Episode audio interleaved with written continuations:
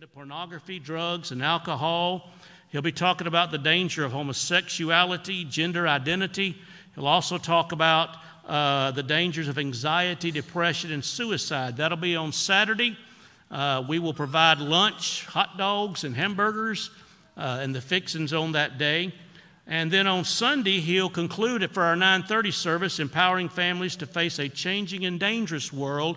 And following that particular presentation, we'll have a congregational lunch together, which I love those at 11 o'clock. So let's be looking forward to that. Now, in conjunction to this, we're going to be door knocking in our area, our community, on the 22nd. On Saturday, the 22nd, we'll start around 9 o'clock. We'll knock as long as we want to, but we won't be at it terribly long. And uh, we want to go out into our community and invite people to come and to be a part of this. Hopefully, uh, people are already getting word by what you're doing and how you're talking about it and letting people know. Because there's a lot of people that really need this, and we need to do what we can uh, to make sure that the word gets out. I hope you'll come back this coming uh, Sunday morning at 9:30 for our worship service. Uh, we'll have excellent classes for all ages at 5 o'clock. We'd love to see you then. For our uh, devotional tonight, Brandon Elliott will be leading our singing. Brother Rick Warner will be dismissing us in prayer.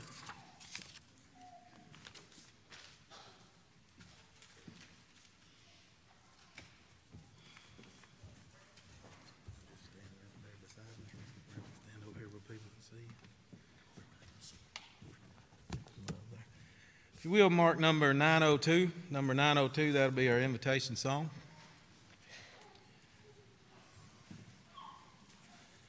You have that mark, turn to number 589. Number 589.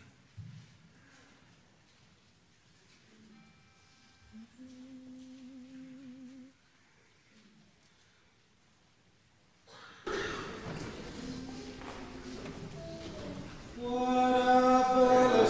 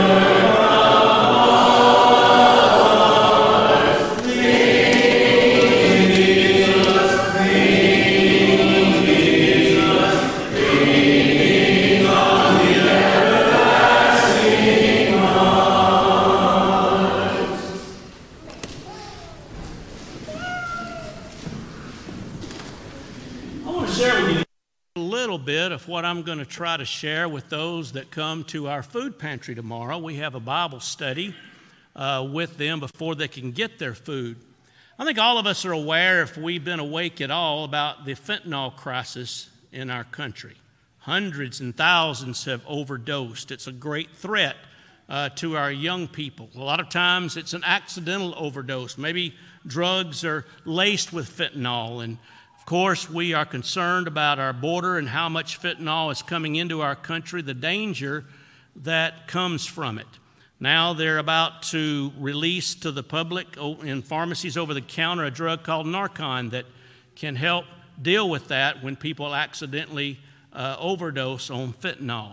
Now, I share all that with you to share this. Somebody gave me a door hanger the other day.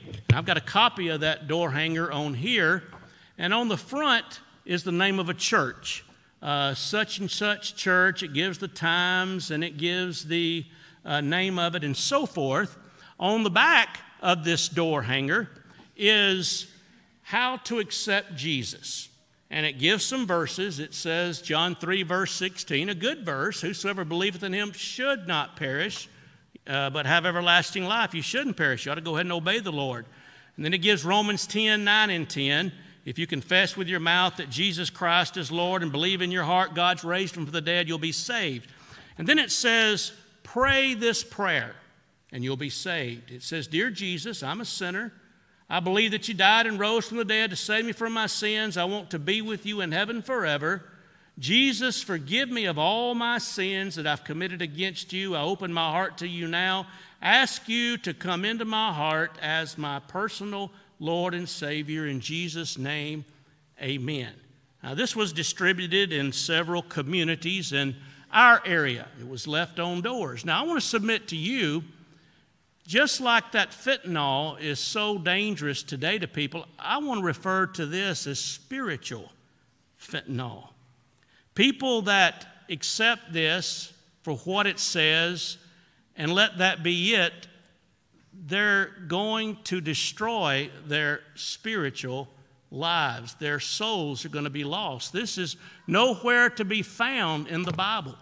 Nowhere do you find in the Bible to pray this kind of prayer. Instead, you know, we think about what Jesus said about salvation. He said, He that believes and is baptized shall be saved. Mark 16, verse 16. On Pentecost, when those folks were convicted in their hearts and cried out, What shall we do? What did Peter tell them to do? Well, he could have told them to pray a prayer like this, couldn't he? you know, and you'll be saved. But Peter didn't tell them that. He says, if you want to be saved, you repent and you be baptized, every one of you, in the name of Jesus Christ for the forgiveness of sins, and you'll receive the gift of the Holy Spirit. And so we have a choice here. We think about the dangers, and it bothers me when I think about all the problems, the loss of life, the destruction in families caused by the drug fentanyl. But, folks, spiritually, this kind of fentanyl is just as destructive. It's contrary to God's word, and that's why we need to always be willing, as Peter says, to give an answer to every man that asks a reason for the hope that is in us with meekness and with fear. So I wanted to share that with you tonight to get you to be aware of some of the things that goes on in the lives of those round about us, what people generally believe, and what they generally believe is simply what's been handed down, and that's the basis of their faith. So let's be ready to defend God's word, but more importantly, we need to save souls. We need to save souls from spiritual death by teaching them the gospel. Tonight, we're going to sing a song of encouragement. Maybe that you're outside of Christ and you need to obey the gospel. Maybe you need to come tonight in simple, trusting faith in Jesus, willing tonight to repent of your sins and make that confession that Jesus is the Son of God. And if you do that tonight, you can be baptized into Christ for the forgiveness of your sins. Or if you've let things come between you and God as His child and you've not really been faithful to Him as you should, you may need to come tonight as well. so, tonight, if you're subject to the invitation, we ask that you come now while we stand and sing. What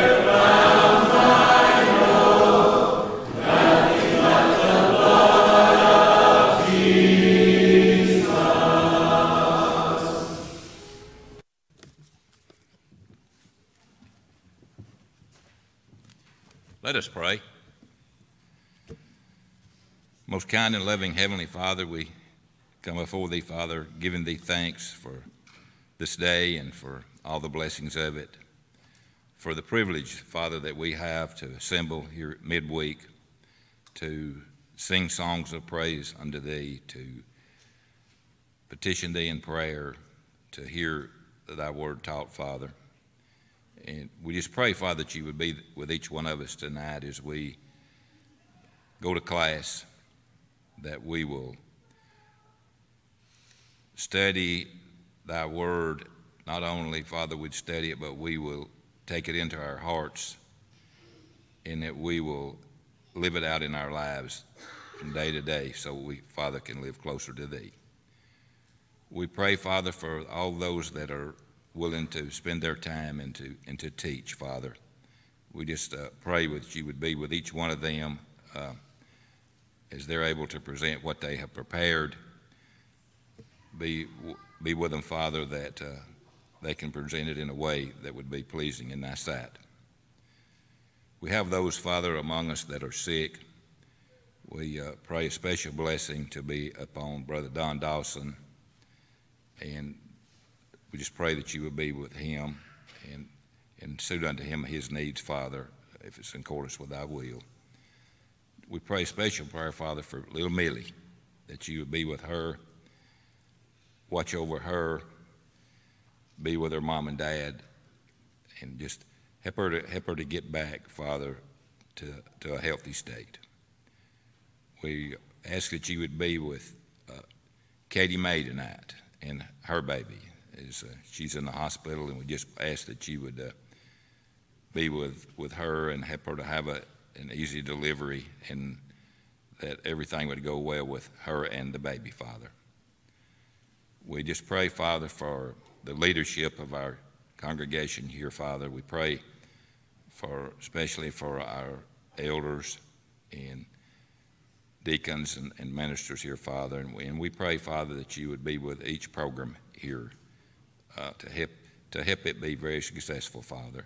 And we pray a special blessing to be upon our jail ministry, Father. You would be with the ones that's laboring in that, uh, that ministry, Father. And we are so thankful for the two, Father, that has decided to, to put on Christ. And we just pray that we would, uh, they would that we'd be praying for them and we would uh, be an example to them, Father. And we just pray now that you will go with us as we depart to class. Help us to live our lives, Father, in accordance with thy will. And we know that we mess up from time to time, Father. We just pray that you'll forgive us when we turn from it. Help us to live our lives so that heaven can be our home one day. For it's in Jesus' precious name that we pray. Amen.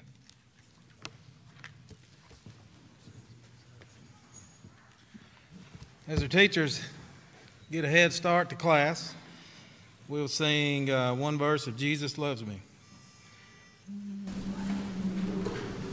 Jesus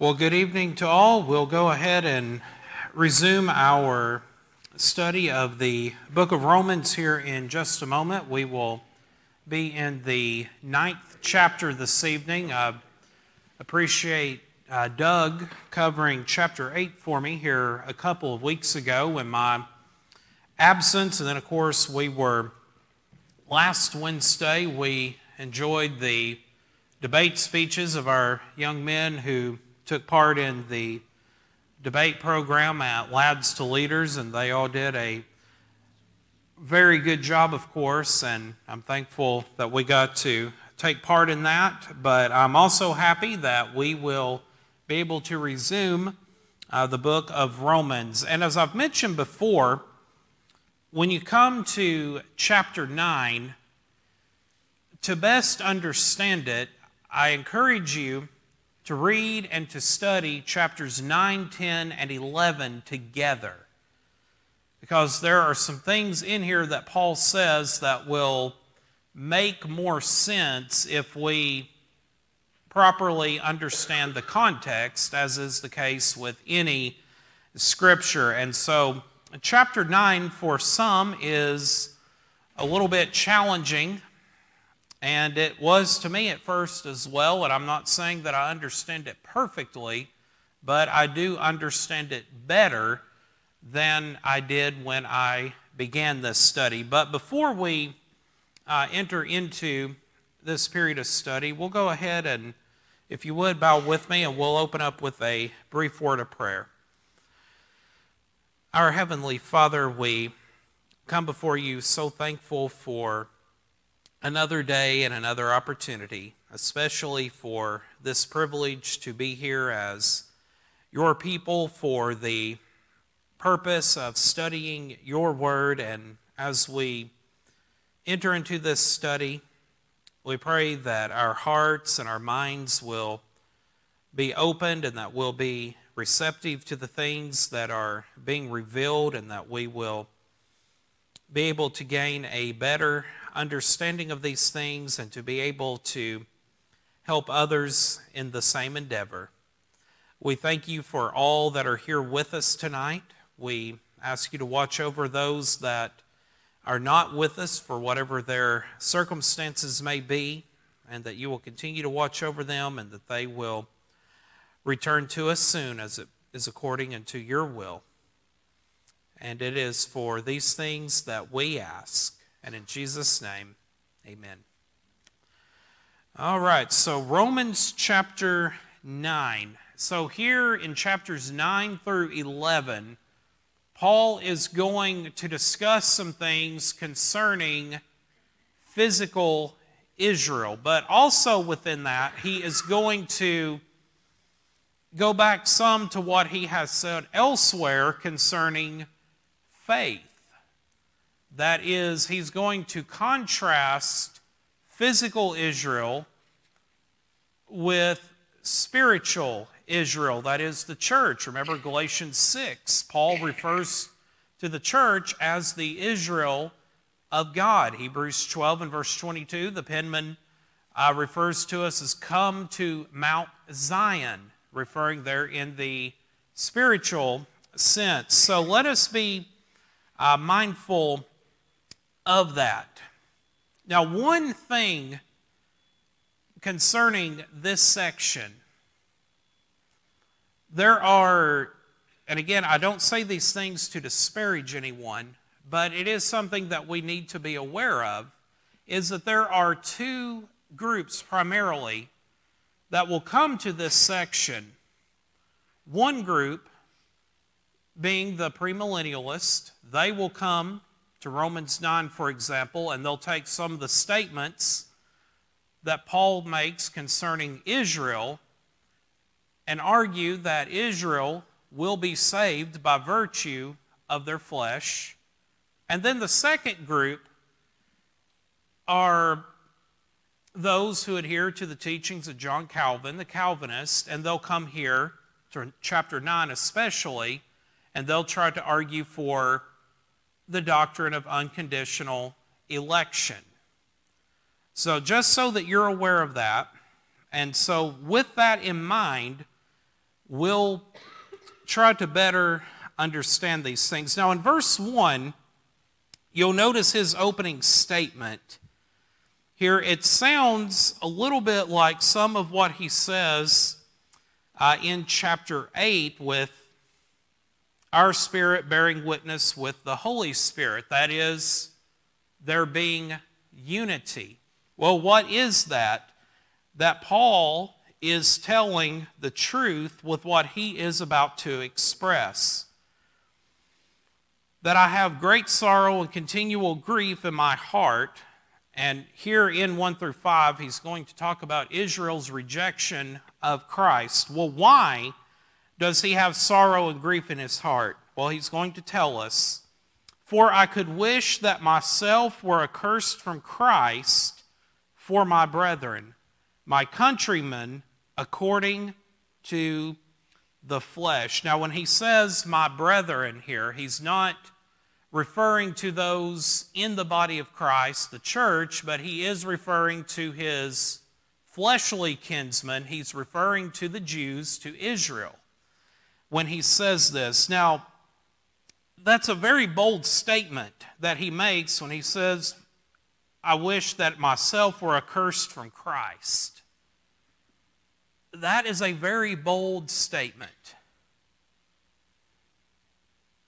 But what is he actually saying? Well, he's using a figure of speech here. He's employing hyperbole, or that is uh, exaggerating something for the purpose of making the point. You know, I'm sure we have all done it or we have had it said to us, you know, our mothers especially. If I've told you once, I've told you twice or a million times. I've heard that one a lot.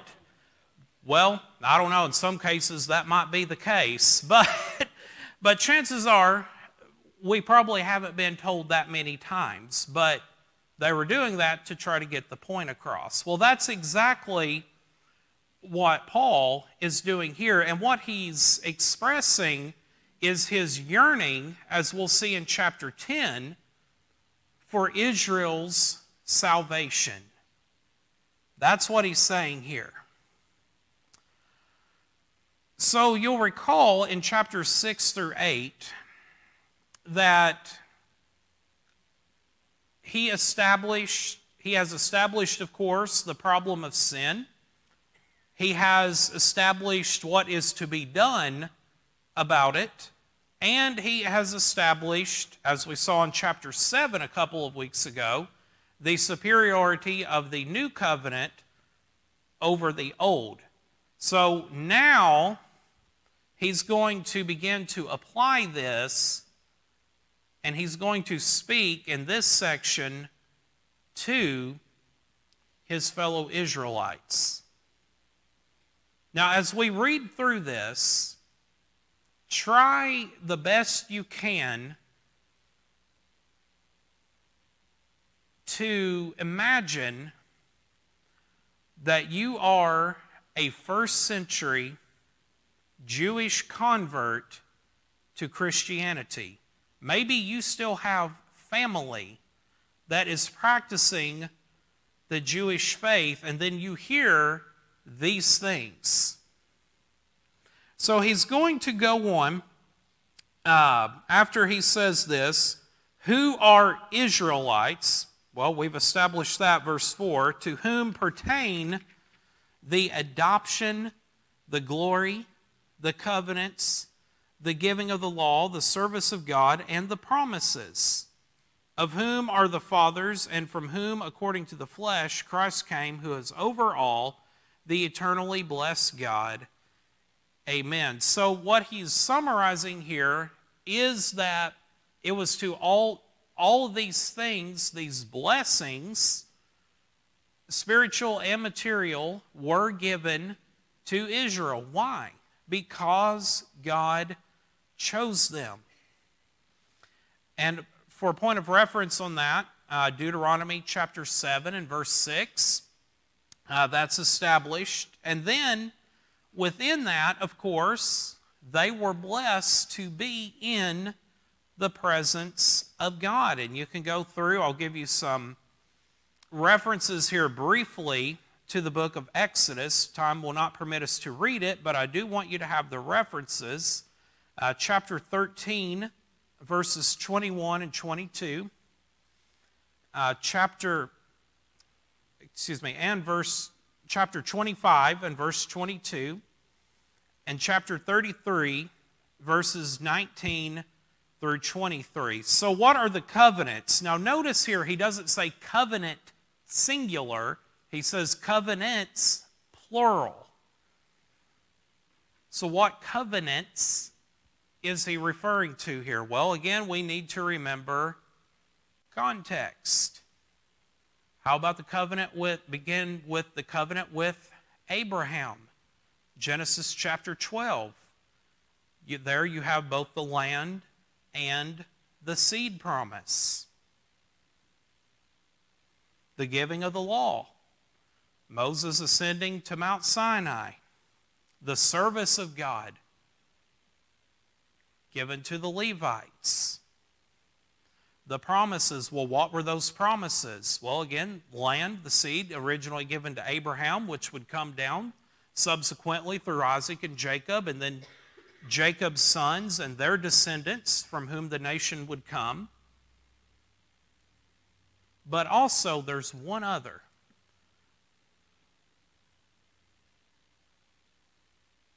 Now, think about this. He's talking about his kinsman in the flesh. What else was promised?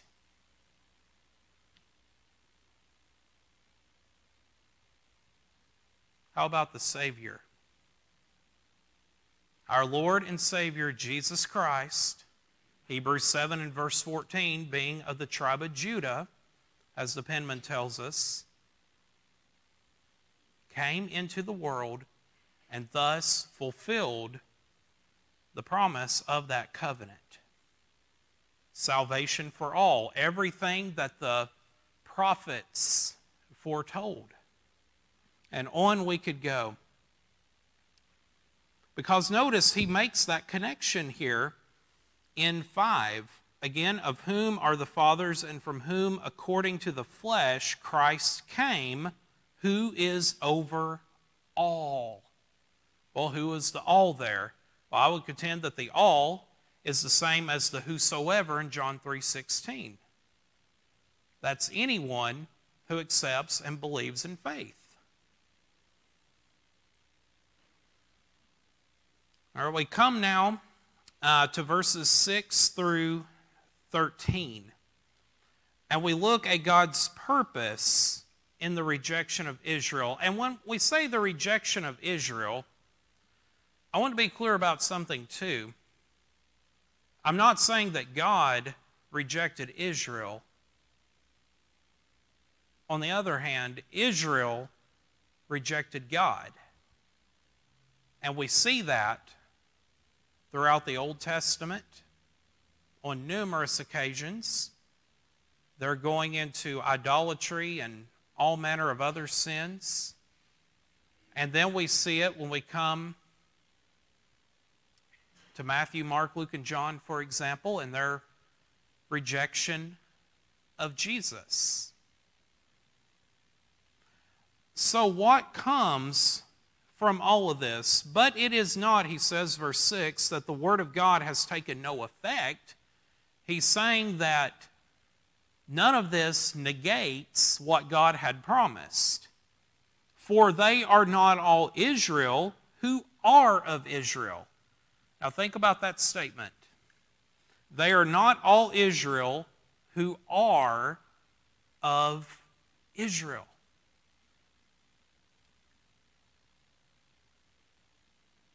the flesh, his kinsmen. Then how about the Gentiles? Remember Galatians chapter 3. What does Paul tell the Galatians? Who is of Abraham's seed?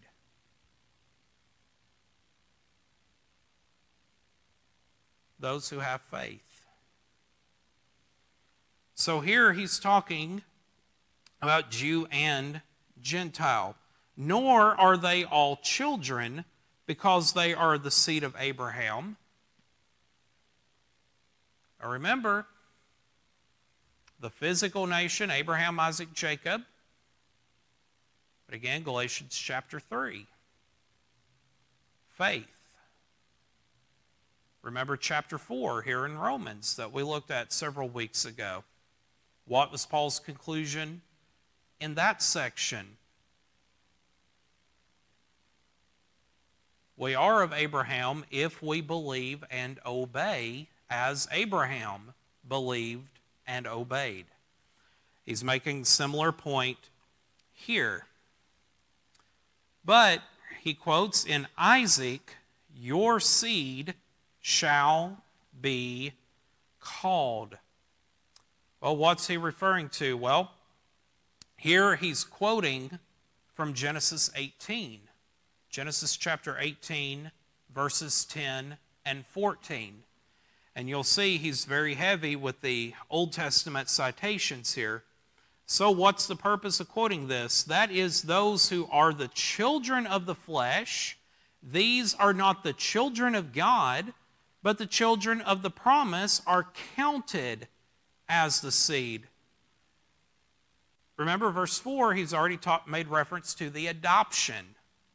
Well, again, what is adoption? One, a couple, for example, will bring in a child that is, in most cases, not theirs biologically and will raise said child as if he or she were their own biological son or daughter.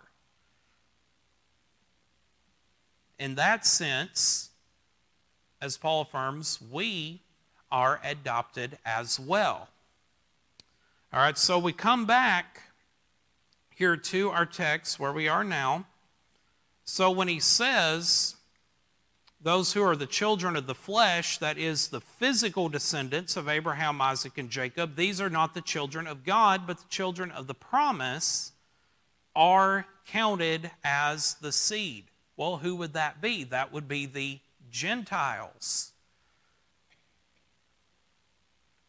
The Gentiles, those who believed and obeyed, acting in faith. For this is the word of promise at this time I will come, and Sarah shall have a son. Well, again, he's quoting.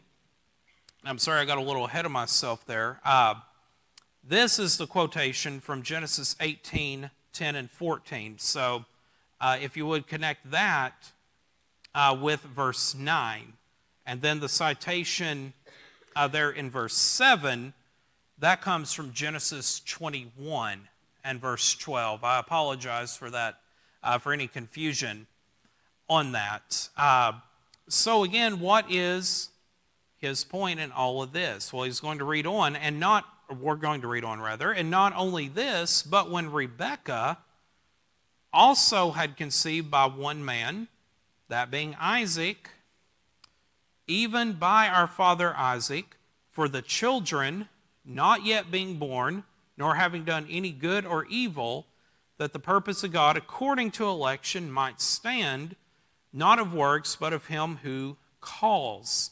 It was said to her, verse 12, The older shall serve the younger, as it is written, Jacob I have loved, but Esau I have hated. Well, who did Rebekah conceive? That would be Jacob and Esau. And again, he's quoting uh, here from the book of Genesis. Uh, for example, we look at uh, verse 12. Verse 12, he is quoting from Genesis 25 23. And then in 13, uh, he is citing uh, Malachi, the prophet Malachi, chapter 1, verses 2 and 3. Now, as a side note, here, we can also see from verse 11, we can refute another Calvinistic teaching that is the doctrine of total depravity. That's the doctrine where they say that we are born in a state of sin. But notice, he says, not being born, not having done any good or evil. Well, an infant cannot distinguish the difference between good and evil, right and wrong. So, again, just a sidebar uh, there, but keep that in mind if you're ever having that discussion with anyone. Here is where we can really understand what he's saying in chapter 9, and this will clear up a lot of confusion if we can better understand this. He is talking about nations, groups of people, rather than individuals. So when we understand that he's talking about a nation rather than individuals, this makes a lot more sense. Because the Calvinist doctrine of unconditional election, in essence, says that God arbitrarily chooses who's going to be lost and who's going to be saved. And they'll come to Romans 9 and they'll use this section right here, these statements and citations from Genesis concerning Jacob and Esau, to make that argument. Uh, but the context will show, and we've already seen, that he's going to be talking about the nation rather than any one particular individual. All right. Jacob I have loved, but Esau I have hated.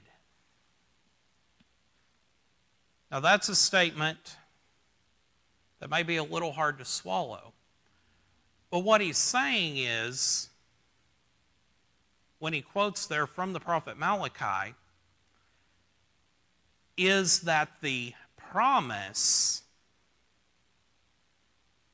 would come through Jacob and his lineage. Now, you read on in the account in Genesis, and you'll see that yes, Esau did have descendants. He had a nation for himself, the nation of Edom came through Esau, but they were not the ones through whom the covenant was to come. It was Jacob. So there's the whole purpose of that statement. So then we come, and I'm, I was trying to hit some highlights here, and so here in a few moments I'll pause and I'll open it up for any questions or comments that anyone may have on any of this, by the way. Uh, but when we come now to verse 14, and we look through verse 29, we're going to see God's fairness in this. We're going to see Paul using language that we're probably already familiar with. What shall we say then? Well, what's he doing? He's anticipating potential objections to his preceding argument. So he's going to answer them. Is there unrighteousness with God? Certainly not, or God forbid. So he's saying this is not the case. God, being God, could have selected anyone for whom these promises and these covenants to be made. He could have. But Paul's point here is he didn't. He chose Israel, beginning with Abraham.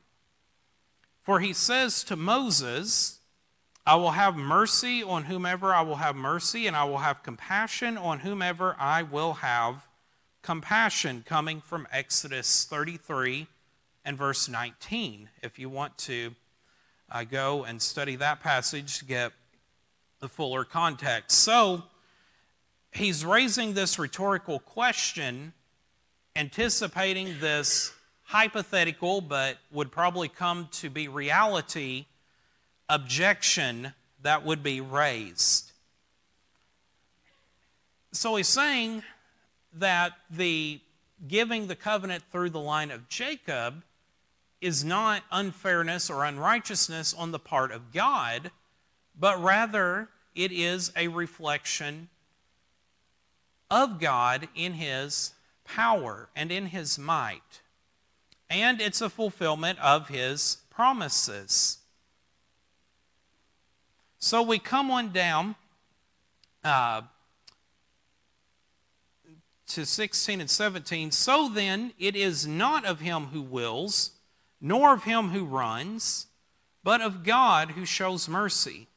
For the scripture says to the Pharaoh, For this very purpose I have raised you up, that I may show my power in you, and that my name may be declared in all the earth. Well, again, he's coming from, or he's citing rather, uh, the book of Exodus. And so for that, when we look at that, he's citing Exodus chapter 9 and verse 16.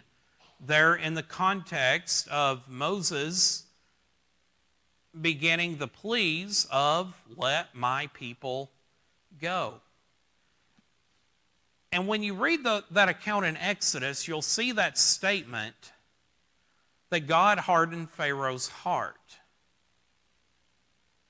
Now, again, that's another uh, passage that some have misconstrued, but here we see it in context of what is actually meant by that. I have raised you up that I may show my power in you.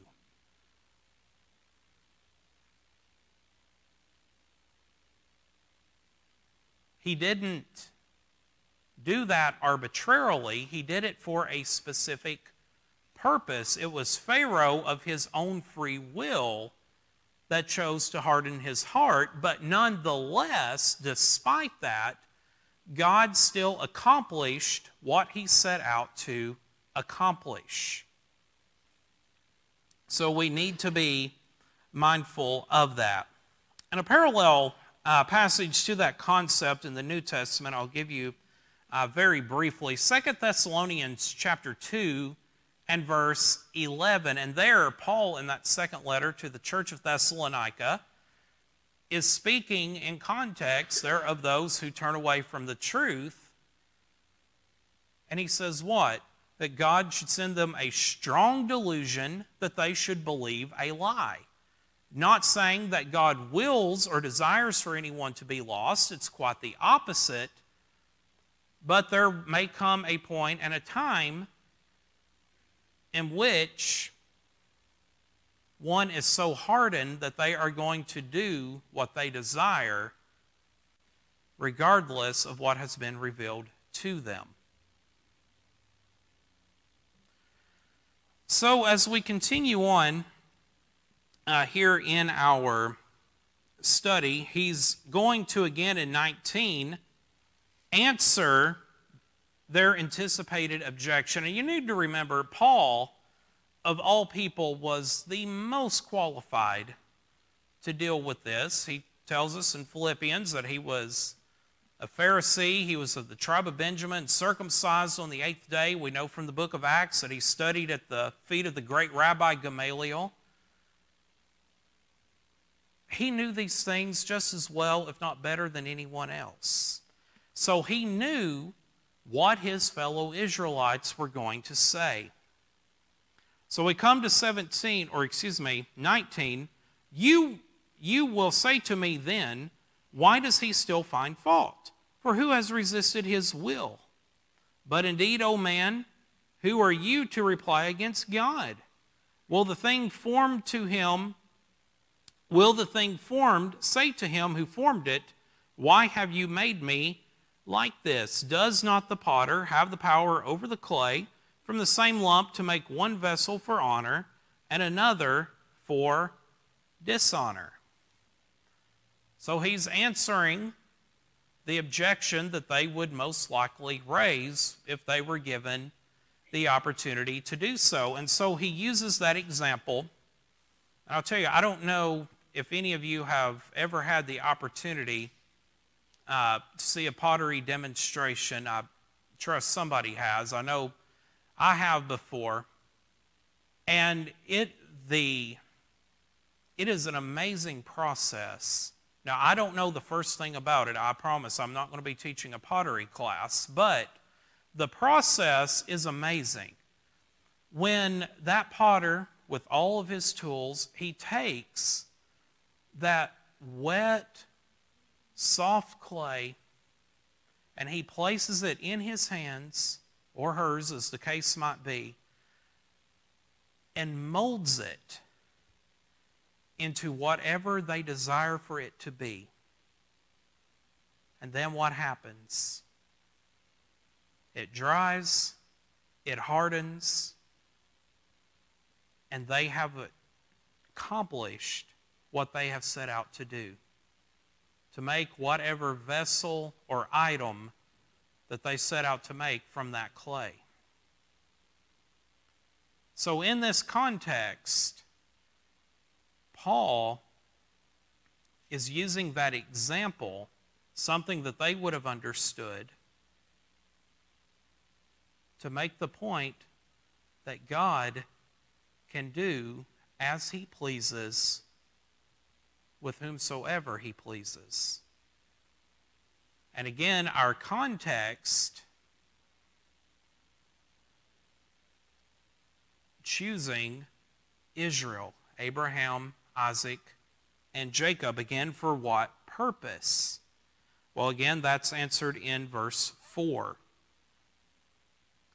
So then, as we continue, what if God, wanting to show his wrath and to make his power known, endured with much long suffering the vessels of wrath prepared for destruction?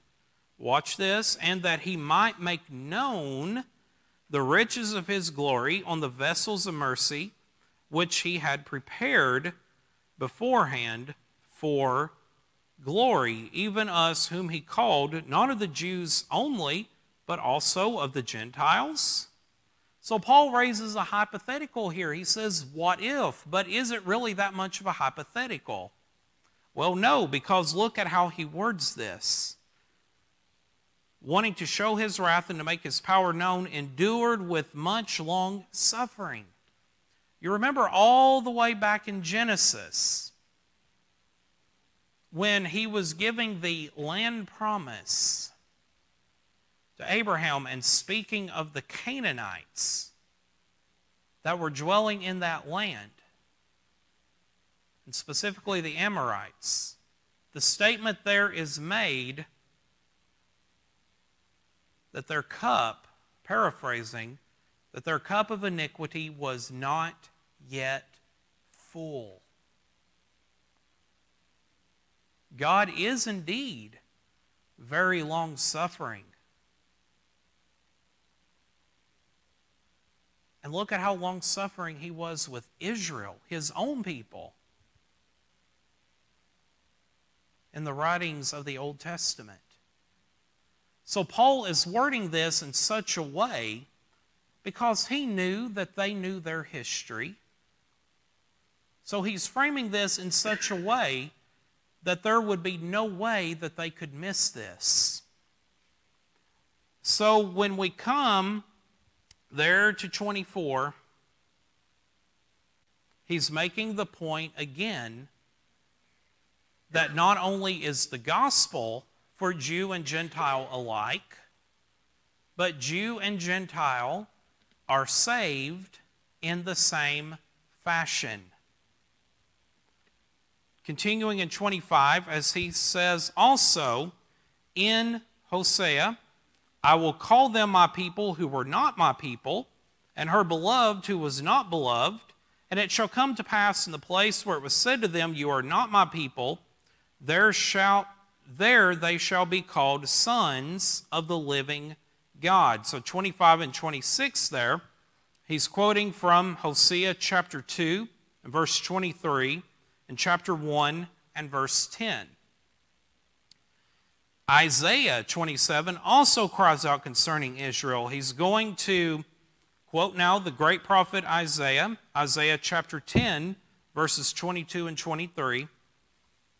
Though the number of the children of Israel shall uh, be as the sand of the sea, the remnant will be saved. As the sand of the sea, that is innumerable. I doubt there's any of us that could accurately even begin to count how many grains of sand there are on the shore of any given sea.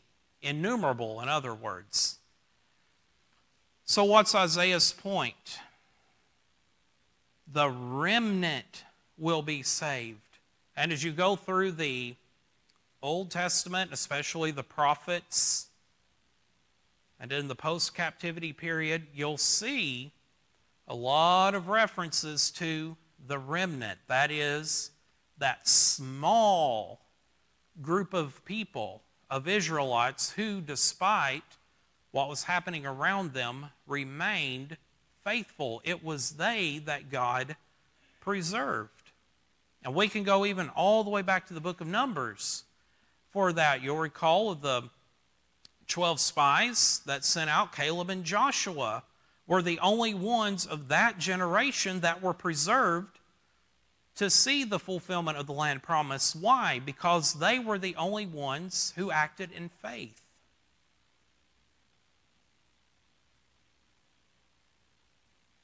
So that's exactly what Isaiah is saying here, and that's what Paul is saying by quoting Isaiah. He's saying they're not going to be saved just because they are Israelites. For he will finish the work and cut it short in righteousness, because the Lord will make a short work upon the earth. And as Isaiah said before, unless the Lord of the Sabaoth had left us a seed, we would have become like Sodom, and we would have been made like Gomorrah. And again, there he's quoting Isaiah. Uh, and so, when you think about that latter statement there, we would have become like Sodom and we would have been made like Gomorrah. Well, what happened to those cities? Well, we know that they were destroyed So, what Isaiah is saying here, and Paul, by extension of that, is saying here, is that had no remnant been preserved, then Israel would have been destroyed just as they were destroyed. But that wasn't the case. So, what's the conclusion of this? Uh, when we come to verses 30 through 33, when we look at Israel's present condition, what shall we say then? that Gentiles who did not pursue righteousness have attained to righteousness, even the righteousness of faith. Well, how did they obtain to the righteousness of faith? Because they trusted and they obeyed. But Israel, here's the contrast 31, pursuing the law of righteousness, has not attained to the law of righteousness. Well, he's going to explain why in 32. Because they did not seek it by faith, as it were by the works of the law. For they stumbled at that stumbling stone, as it is written, again from Isaiah Behold, I lay in Zion a stumbling stone and rock of offense, and whoever believes on him will not be put to shame. So, again, the uh, summary of all of this is that God made the promise to Israel it was through Israel that Jesus Christ came into the world. The Gentiles obtained the righteousness of faith because they acted in faith. In contrast, Israel was lost because they pursued the works of the law, trying to obtain it on their own merit. All right, I know that's a lot to unpack, uh, but do we have any questions or comments before we're dismissed here? Okay. When, when God said that He loved Jacob and He hated Esau, Mm-hmm. are we to understand that word hated as we do today, or does it mean something else? That, that is a good question. Uh, the answer to that that I have always heard, and words do change meaning over time, but I would contend preference. And here's what I mean by that Whose children do you love more? Your own or your neighbor's? Well, you're going to give preference to your own children. Why? Because they're yours. That's not to say that you hold your neighbor's children in contempt. I hope you don't. But you don't hold them in contempt, but it's that your own children are going to take precedent over them. So that's how I would answer that.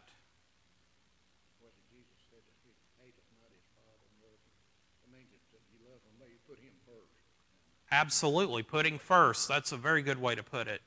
So, okay, great questions. Do we have anything else? Okay, well, I appreciate your attention, and Lord willing, uh, we will reconvene next Wednesday for a continuation.